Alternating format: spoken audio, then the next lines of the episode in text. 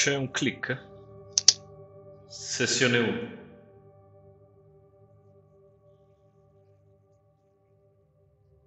Intorno a te non c'è assolutamente niente, sei immerso nel buio totale, in uno spazio vuoto, senza aria, senza refoli di vento, senza niente.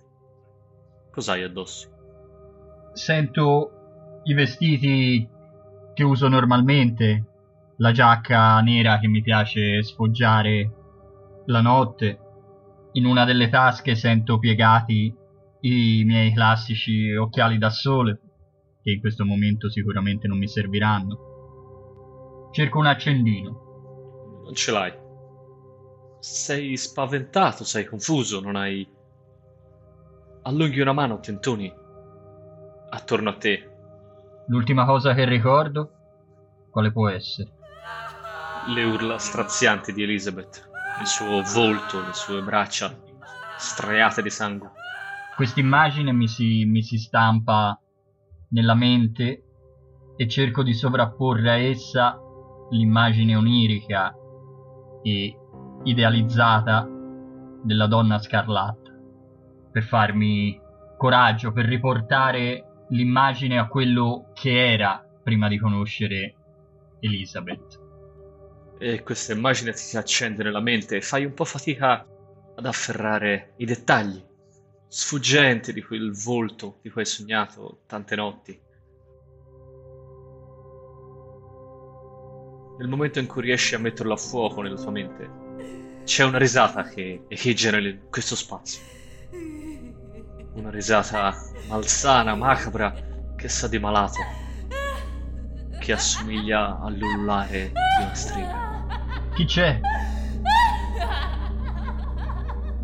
C'è qualcosa in lontananza, questo buio impenetrabile, che sta latrando. C'è un branco, una torma di cani che sta latrando. Sempre più forte, si sta avvicinando. C'è un branco di cani che sta ululando a una luna che non c'è. Indietreggio cercando di, di sentire con le braccia e le mani cosa c'è intorno a me. Intorno a te non riesci a sentire assolutamente niente. E c'è un vagito. Un suono, un flebile lamentio infantile che viene da qualche parte che riesce a sovrastare il latrare di questi cani. Riesco a capire da che direzione viene. Sembra estremamente vicino. Cerco di, di andare incontro a esso. C'è qualcosa che sta emergendo nel buio. Abbassi lo sguardo, riesci a vedere. a vedere le tue mani. Riesci a vedere te stesso. Sono come sempre. Sì, ti tasti e ti guardi. Hai indosso i tuoi soliti abiti, la tua solita giacca scura che ti piace. Ti tasti la giacca. Hai un accendino. E hai calpestato qualcosa. Ti abbassi per guardare. Sì. Hai calpestato il corpicino di un neonato. Con un urlo di, di paura, disgusto, mi, mi allontano subito. La luce tremolante dell'accendino sembra arrivare più in là di quanto dovrebbe. Non è un solo neonato, sono, sono tanti. Sono diversi piccoli corpicini di neonati che sono stati sventrati e sistemati in un largo cerchio sul pavimento. Mi allontano il più possibile da questa scena raccapricciante, cercando di, di distogliere anche lo sguardo. Hai calpestato qualcos'altro, qualcosa di morbido e fragile. Ti chini per guardare e stai guardando lo stesso orrendo, osceno cerchio di, di neonati sventrati, lasciati per terra. Ritrai un passo alla manina che è sotto la tua scarpa. Ti giri di scatto in un'altra direzione. Ma l'orrendo, orribile cerchio di neonati è sempre lì. Le loro piccole, interiore insanguinate sono disposte al mezzo del cerchio a, a formare un disegno fatto di intestini annodati insieme con una maestria maligna. È un simbolo che ricorda vagamente una T o una croce tau con un serpente che si arrampica al basso, attorcigliandosi verso l'alto. Spengo l'accendino, anzi, tenendolo in mano mi accorgo a un certo punto che è più caldo del normale e lo, lo, lascio, lo lascio cadere. Riesci a sentirmi, Richard? È una voce maschile che viene dal buio. Sì, sono qui. C'è qualcos'altro in lontananza che riesci a scorgere che emana una piccola, tenua, flebile luce. Rimango ormai quasi paralizzato nel buio, non voglio vedere, non voglio vedere per niente. Cerco di non pensare di essere vicino a quel cerchio. Sono solo nel buio. Ma non sei solo nel buio. C'è una figura umana che emana una tenue luce adesso è più vicina a te.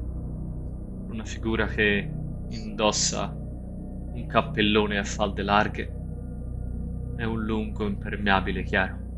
Appena lo riconosco ho un attimo, ho un, ho un sussulto di terrore e, e cerco di allontanarmi il più possibile. Ti allontani camminando all'indietro. Sì, sì, quasi sbando, sbando da, da una parte, dicendo tu sei morto. Colpisci qualcosa con la tua mano. Colpisci il cappello di questa figura che cade a terra e che rivela una cascata di lunghi capelli rossi che gli si riversa sulla schiena. È Elizabeth Seymour. Ti sembra anche più bella del solito. Ha un sorriso luminoso, con un qualcosa di, di sottilmente perverso. Elizabeth, sono io, Richard. Mi riconosci? Lei non ti dice niente, si limita a, a sorriderti. Apre l'impermeabile e al di sotto è completamente nuda. Allunga le braccia verso di te e si siede sul, sul letto che ha alle spalle, invitandoti a salire con lei. Ehi, c'è qualcuno? Ho sentito una voce. Cerco di schiacciarmi alla parete, che ovviamente non c'è. Non vado nella direzione del letto. Come si allontani, però, lei si avvicina come se lo spazio non avesse, non avesse alcun senso. Non riesci a staccare lo sguardo dal volto di Elizabeth. Ti rendi conto di essere nudo a tua volta. Sei soltanto tu, lei, il letto. Nel buio impenetrabile che c'è tutto attorno. E ti rendi conto di avere un'erezione dolorosa che ti fa male. Mi avvicino inesorabilmente a- al letto. Ti perdi, ti annulli completamente in una passione travolgente, diventando una cosa sola con Elizabeth. Lei ti sta sopra, ti tiene le mani sui suoi fianchi e tu la guardi dal basso, completandoti nell'essenza della donna scarlatta. Elizabeth ha il volto trasfigurato nell'immagine eterna della passione, come un'estatica Madonna lasciva e voluttuosa. Senti, senti il suo corpo che cambia, senti i suoi fianchi che si fanno più larghi, i seni che si fanno più pieni, più rotondi, come una morbida matrona feconda. Senti altre mani, ci sono altri corpi intorno a te.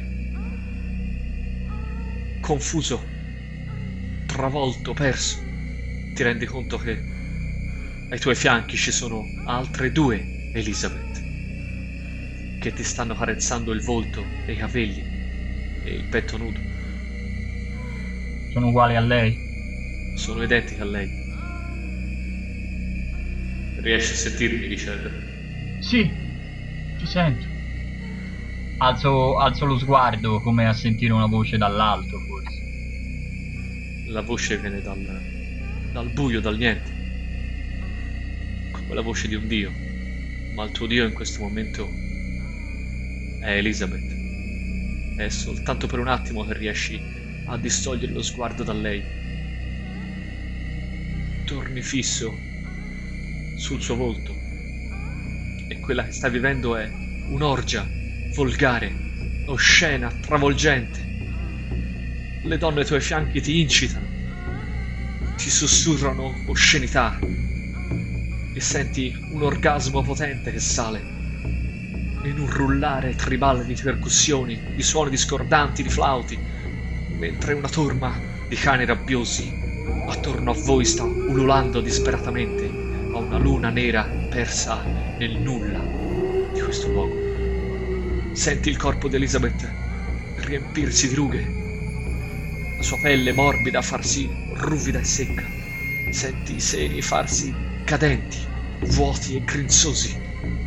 Lascio le mie mani da, dal suo corpo e cerco di ritrarmi come a, a, a entrare nel letto.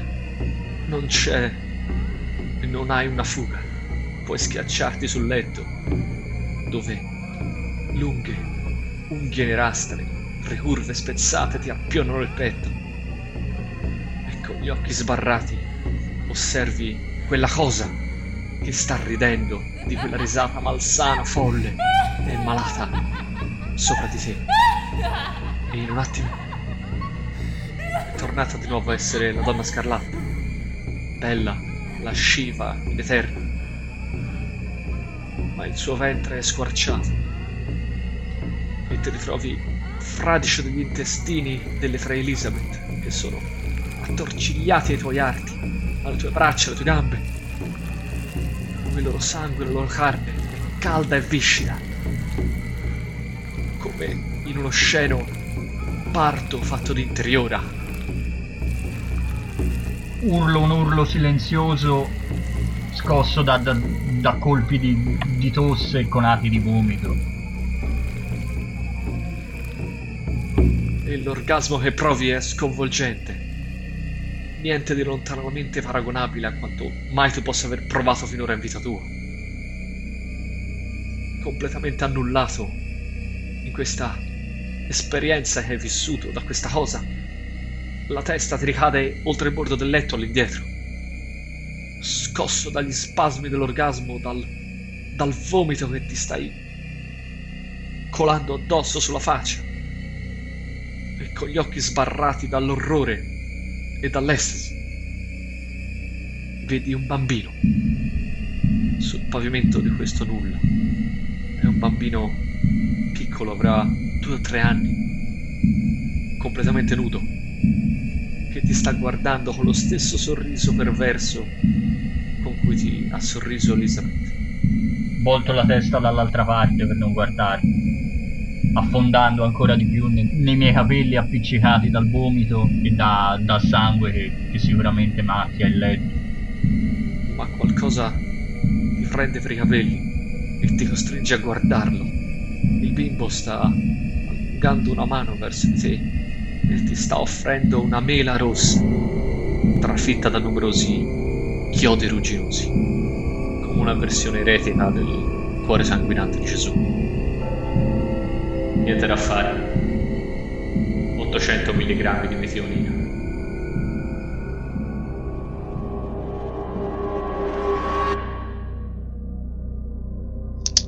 Sessione 2. C'è qualcosa nel buio intorno a te. Riesci appena a vederlo. Allunghi una mano e riesci a, a toccare una parete. Una parete ruvida di cemento nudo. Continuo a camminare e sentire se questa parete continua nel buio. Riesci, andando a tentoni, riesci a seguire questa parete. Sono nudo? No, sono vestito. Sì, sei vestito. Ho ricordi dell'ul- de- dell'ultima immagine ho dei ricordi. Ti ricordi tutto. Cerco di nuovo l'accendino, stando attaccato alla parete. Lo accendo.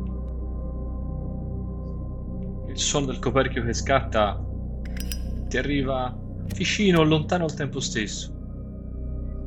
È lì nella tua mano, ma al tempo stesso è come se venisse da, da un altro luogo, da, da un'altra dimensione. E c'è di nuovo una voce maschile che viene dal buio.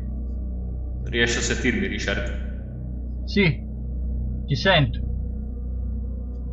L'accendino genera un alone di luce e un'altra parete anche sull'altro lato. Sei all'interno di un corridoio di cemento nudo. Sarà largo un metro e mezzo, poco più. Un corridoio stretto. Cammino con le mani che sfiorano tutte e due le pareti.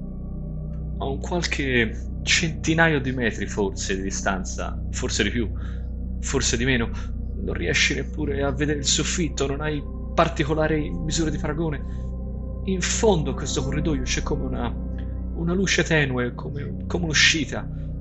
E man mano che cammini a tentoni ti rendi conto che le pareti non sono più di cemento, ma sono fatte di legno. A terra c'è legno. No, ma il pavimento è liscio, non è più di quel ruvido cemento di cui erano fatte anche le pareti. Sembra quasi linoleum, forse. Questo legno non mi dice nulla. Non mi è familiare, queste pareti di legno. Potrebbe ricordarti le pareti della sala del Teatro Mondo. I pannelli erano molto simili. Continuo ad andare verso la luce. Ovviamente con una mano tasto, con quell'altra ho in mano l'accendino. Prima ancora di toccarlo c'è qualcosa che attira la tua attenzione. C'è una locandina incorniciata appesa a questa parete di legno. Anzi, ce ne sono tante, ce ne sono diverse, appese a distanze regolari da entrambi i lati del corridoio. Faccio per vedere cosa, cosa sono. Ti avvicini alla prima e, e vedi che sono sempre state lì. Per un attimo ti volti indietro e anche tutta la strada che hai percorso finora è costellata di queste locandine appese. Sono locandine del, dell'Agamennone. Ma non quello che hai visto, un altro. È uno spettacolo teatrale, il titolo dice Agamemnon, ma la locandina è la fotografia un matrimonio. Del matrimonio di una giovane coppia. Riconosci un giovane Richard Seymour e una donna con dei capelli rossi, corti, che riconosci come Mary, la madre di Elizabeth. Sono abbracciati, sorridono guardando in camera, sembrano felici, mentre su di loro incombe una figura scura, avvolta in un mantello stracciato, incappucciata, ricorda un cadavere avvolto in un sudario e ha le braccia distese in un abbraccio che torreggia sopra la giovane coppia. C'è scritto mh, il cast, eh, la, reg- la regia. Il cast è indicato sul basso della locandina. Richard Seymour, Agamennone, Mary Seymour, Clytemnestra, Arthur Mason, Gisto e Morte Cassandra. La regia è di Seymour. Non c'è scritto, c'è soltanto il cast. Non c'è una data. No, È così anche, sono così anche le altre locandine che ho davanti a me. sono tutte uguali. Continuo a muoverti verso il fondo del il buio, verso. Continuo ad andare avanti. E a un certo punto cambiano. Adesso traggono la famiglia Seymour, un ritratto di famiglia. Sono Richard e Mary che poggiano le mani sulle spalle di una giovanissima Elizabeth. Un atto affettuoso, un ritratto di una famiglia amorevole quasi. Vedi che anche quella accanto a destra e a sinistra sono sempre la stessa. Il titolo dell'opera è Le Coefore e il cast recita Richard Seymour nella parte di Agamennone, Mary Seymour, Clitennestra, Arthur Mason, Egisto, ed Elizabeth Seymour, Oreste ed Elettra. So che è il secondo atto, le coefore. Vado avanti aspettandomi il terzo. Incappi in un drappo rosso. C'è una serie di drappi rossi che intervalla le locandine, appese alla parete di legno. E adesso le locandine sono completamente diverse, completamente bianche, con una scritta carattere molto semplice che campeggia enorme al centro. Le Eumenidi. Sotto, sempre in carattere nero su bianco, c'è il cast. Elizabeth Seymour, Richard Seymour, Richard McKinnon e le Erini. Quando leggo il mio nome, perché ovviamente io tutta questa questo cammino l'ho fatto con, un- con un'ansia crescente. Quando leggo il mio nome strappo, cerco di, di staccare la, la cornice e buttarla a terra. La prendi, la sbatti, la cornice si rompe, la calpesti preso dalla rabbia, preso, da- preso dalla frustrazione. Sei vicino all'uscita. Chiudo, chiudo l'accendino, che ormai la luce basta. C'è abbastanza luce di là dalla porta. C'è un drappo rosso, come un sipario, che incornicia la porta. Lo varco. Rimani accecato dal marmo bianchissimo della facciata di un tempio greco che ti si apre davanti. 800 mg di metionina.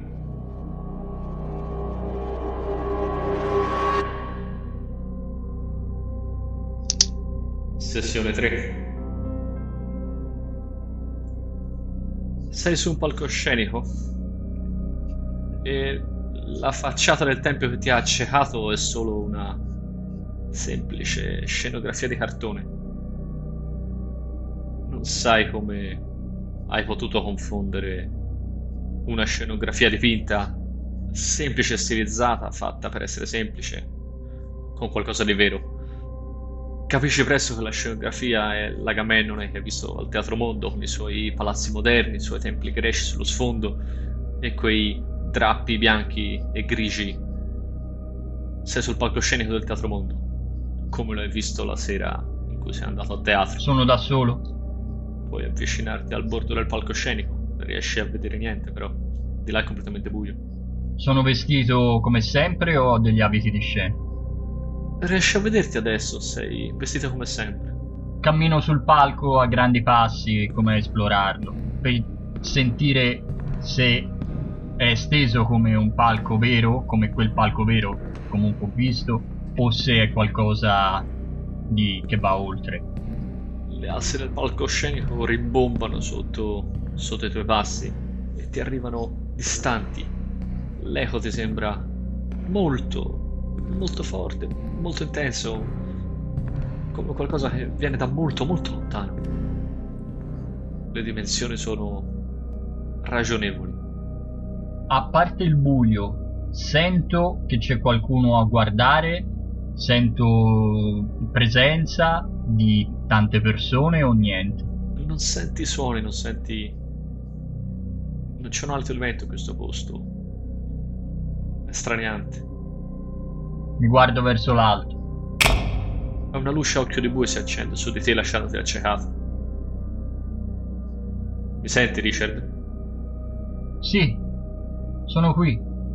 Riesci a sentirmi, Richard? Sì, dottore. Sono qui. Stiamo facendo dei progressi allora. Almeno sai chi sono. Voglio uscire Uscire? Uscire da dove? dal teatro. Dal mondo. Vuoi uscire dal mondo, Richard? Sì. Voglio uscire dal mondo. Tu sei nel mondo, Richard. Non quel mondo. Il mondo, il teatro.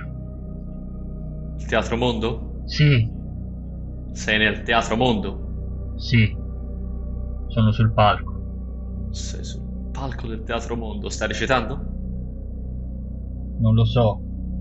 Intorno a me ci sono le scenografie dell'Agamennone. L'Agamennone è l'opera di Elizabeth, Richard?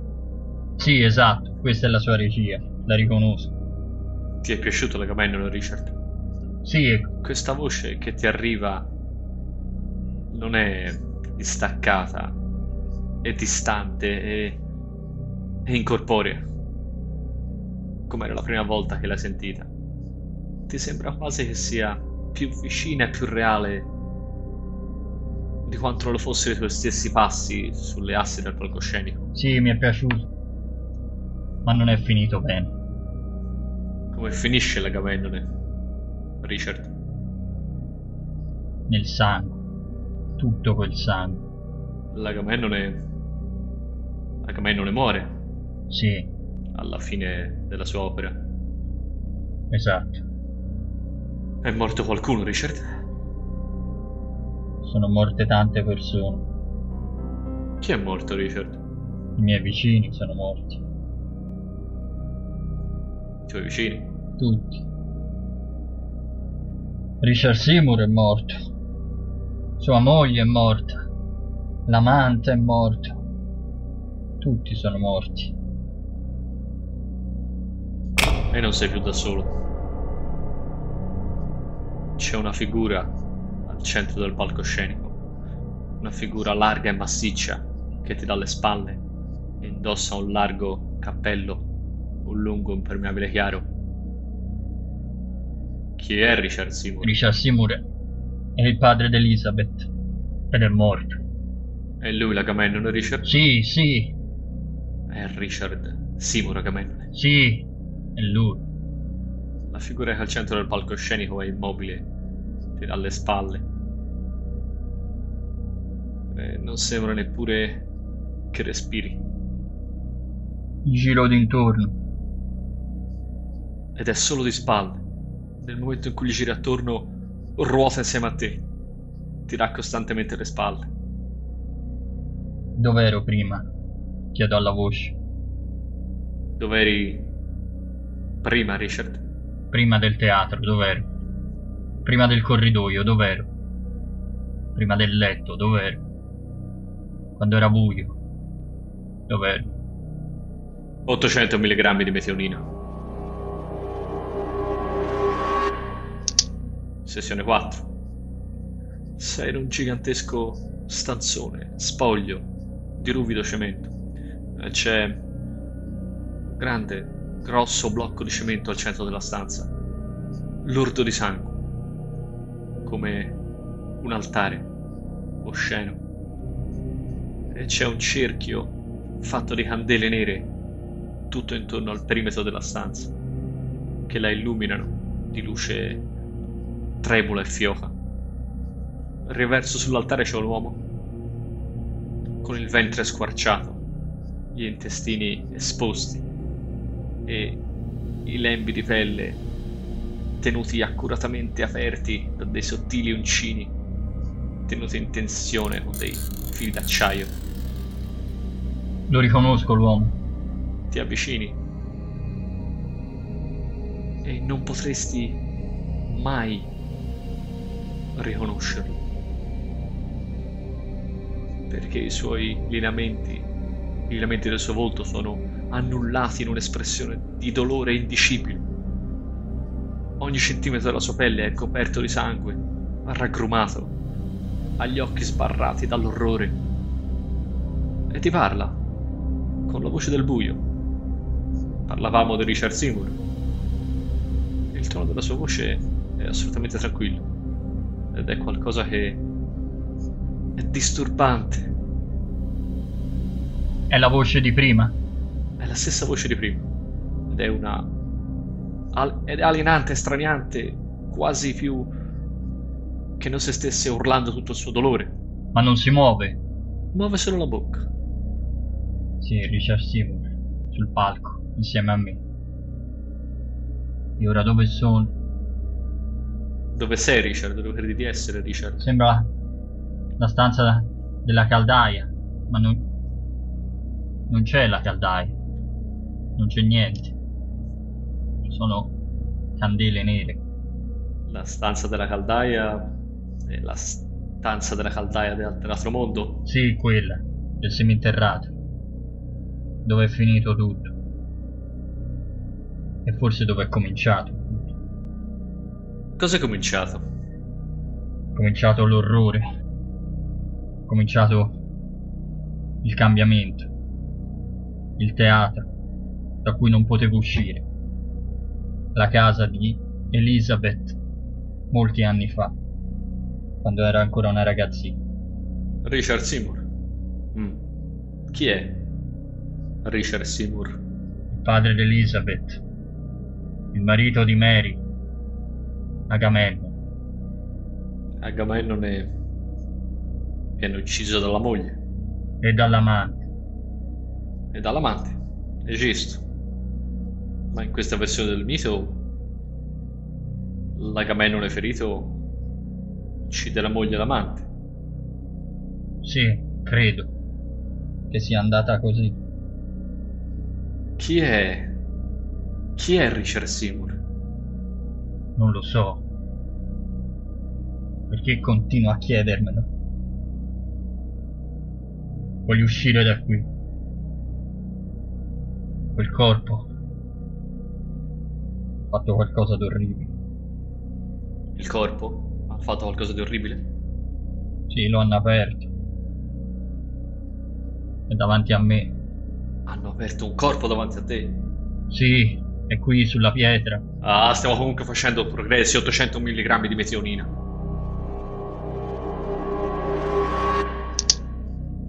Sessione 5. Sei nella cella di una prigione. Una prigione umida. Che puzza di marcio. C'è un forte odore di marcio, di, di urina, di muffa. Sono, sono su una branda? No, sei in piedi fuori dalle sbarre. All'interno della cella c'è un prigioniero seduto su una, su una branda sfondata. Con la testa appoggiata alla parete si sta apparentemente riposando. Ha il volto completamente tumefatto ed è chiaro che sia stato picchiato violentemente. L'odore disgustoso di questo posto ti arriva comunque lontano, distante, come se fosse l'eco di un odore, così come il rumore delle gocce che cadono dal, dal rubinetto del lavandino sporco incrostato lì accanto alla branda, come, come se la sorgente di quel rumore non fosse veramente lì. Ci sono due particolari bizzarri che colpiscono la tua attenzione. L'uomo indossa una divisa da poliziotto, sporca, sporca di sangue, lacera, ma sopra la divisa indossa un gilet elegante, grigio, come il gilet di un completo. Accanto alla branda c'è una flebo, che però non è collegata a niente. Ed è il prigioniero che ti parla, con la voce di prima. Sono in prigione adesso. Non l'ho mai vista questa stanza. Sei in prigione, Richard? Non sono mai stato in prigione. Che cosa hai fatto per andare in prigione? Non ho fatto niente, infatti non sono dentro. C'è un altro uomo tra le sbarre. Non sono io. E quest'uomo è il prigioniere? Sì, è lui. Ma non, non mi sembra di averlo mai visto. Lo hanno picchiato a sangue. Pensi che abbia fatto qualcosa per meritarsi di stare in prigione? Penso di sì.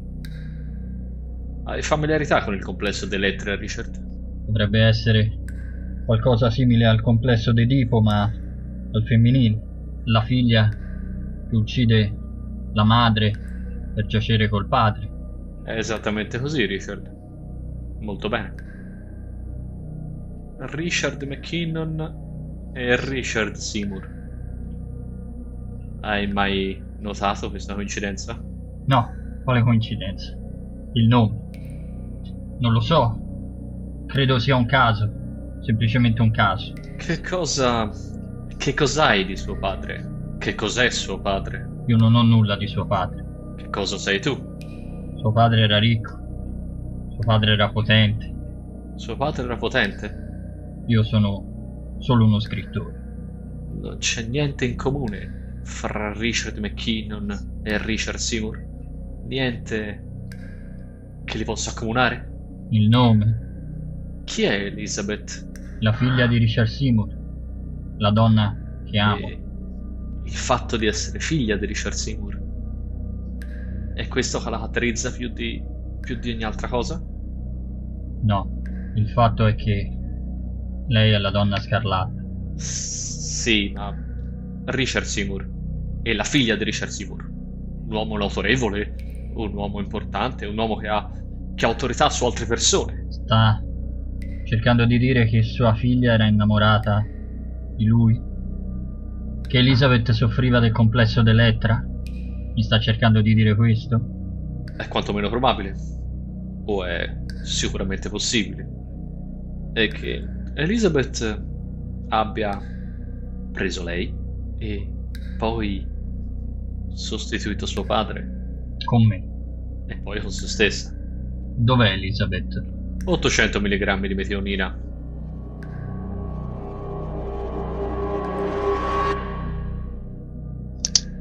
Sessione 6. Sei in un luogo vagamente familiare, a cui sei più o meno abituato, forse più per gli Stati Uniti in cui vivevi. È come un parcheggio sotterraneo, un grande stanzone di cemento con il soffitto basso, spoglie pareti di cemento nudo e le luci al neon al soffitto che crepitano.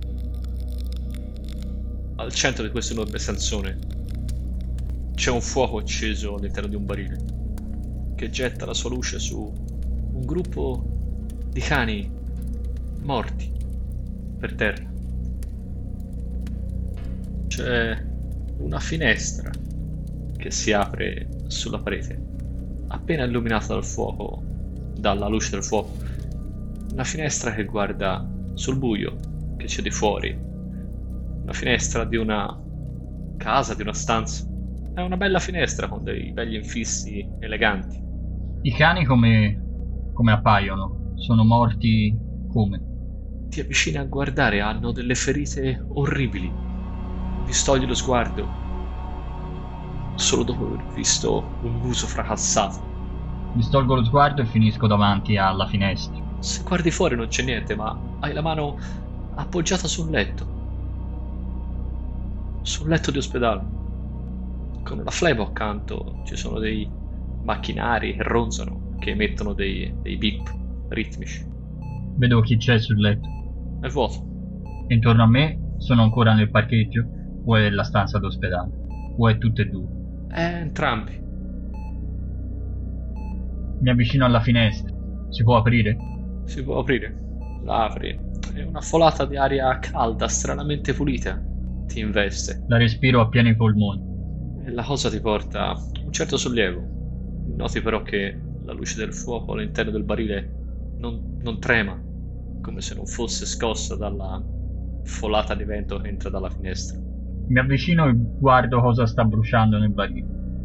Vestiti, immondizia, l'odore è disgustoso, sa di plastica bruciata. Mi allontano disgustato. Al di là del fuoco, appena sul limitare della luce gettata da, da, questo, da questo rudimentale braciere, c'è una figura umana vestita elegantemente, con un completo elegante grigio, una camicia scura. Sotto la giacca ha un gilet grigio. Ha una targhetta appuntata sulla giacca. Non riesci a vederlo bene in volto, che è al di fuori della luce, ma senti bene quando ti parla. Lo sai che sono io, Richard? Non proprio. È la stessa voce che ti ha parlato finora. La stessa voce maschile calma e rilassata. Non conosco il suo nome, dottore, o l'ho dimenticato. Ma sai chi sono? Sì, Sono il dottor Carlyle. sì, Come ti senti oggi? non lo so. Come mi sento oggi?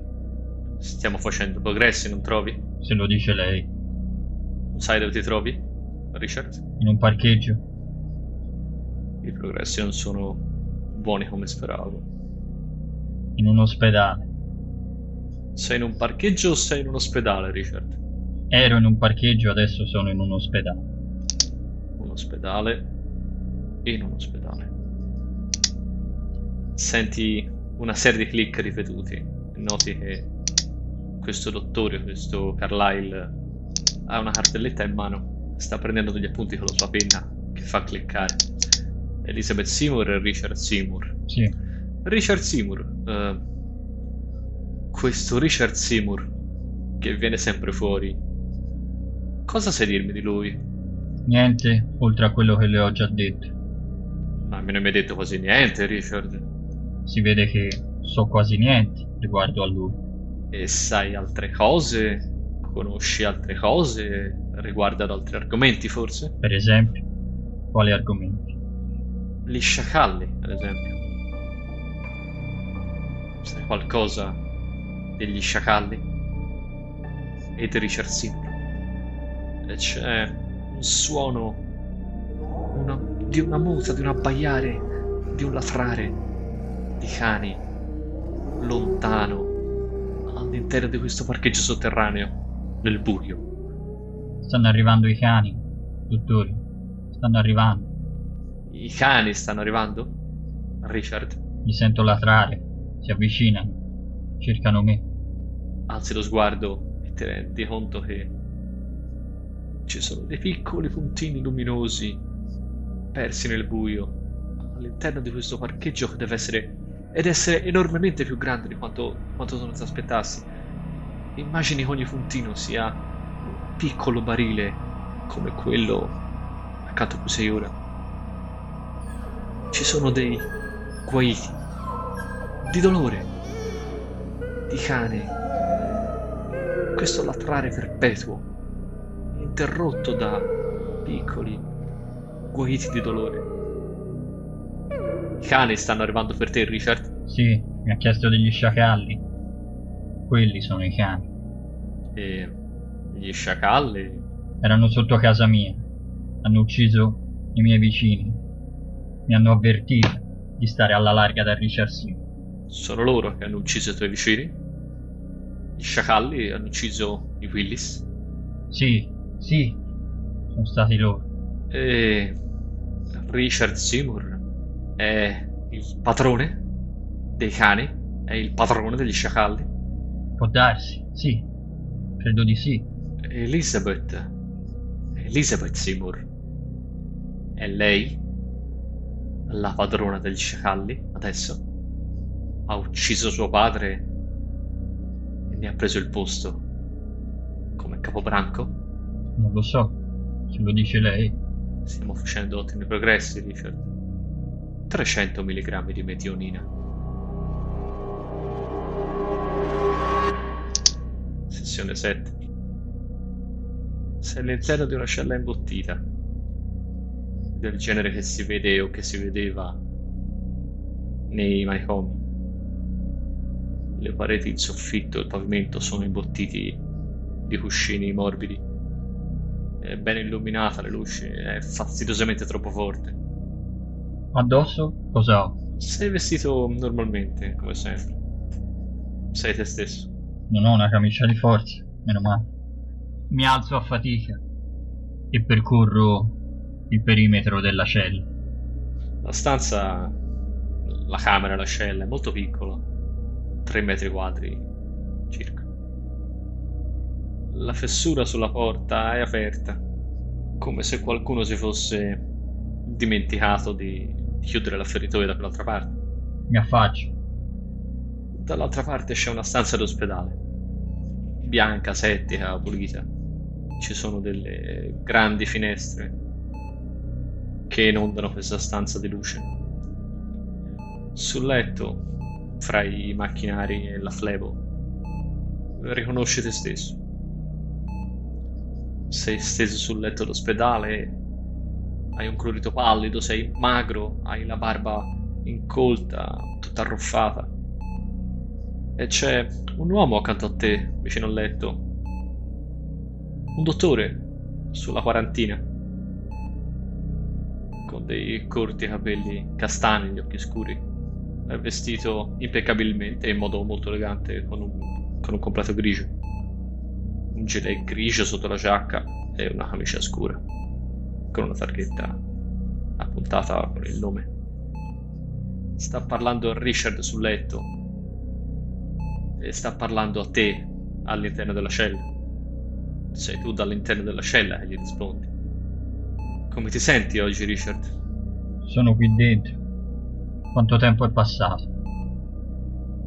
Ho la barba lunga. Sono dimagrito. Sono passati dal giorno dell'incidente, Richard. Sì. È passato un mese, Richard. Ma stiamo facendo progressi. Stiamo facendo passi da gigante. Un mese.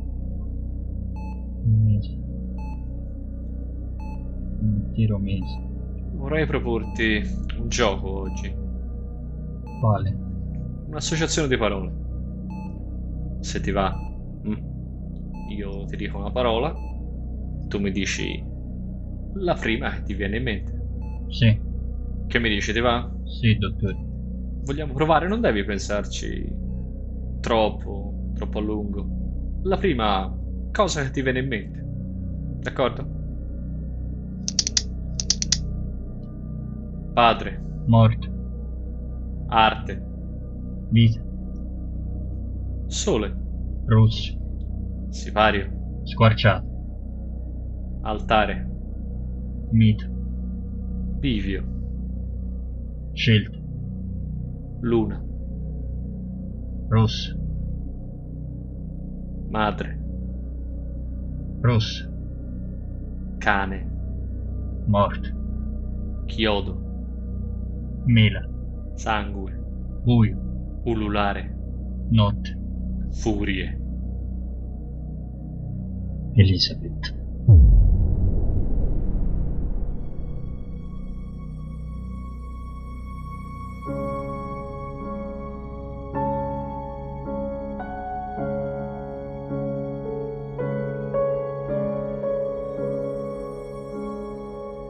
Episodio di Reveries Collective Roleplaying tratto dallo scenario La strada per l'inferno, terza parte della raccolta Angeli Caduti, scritto da Gunilla Johnson e Michael Petersien per il gioco di ruolo Occult.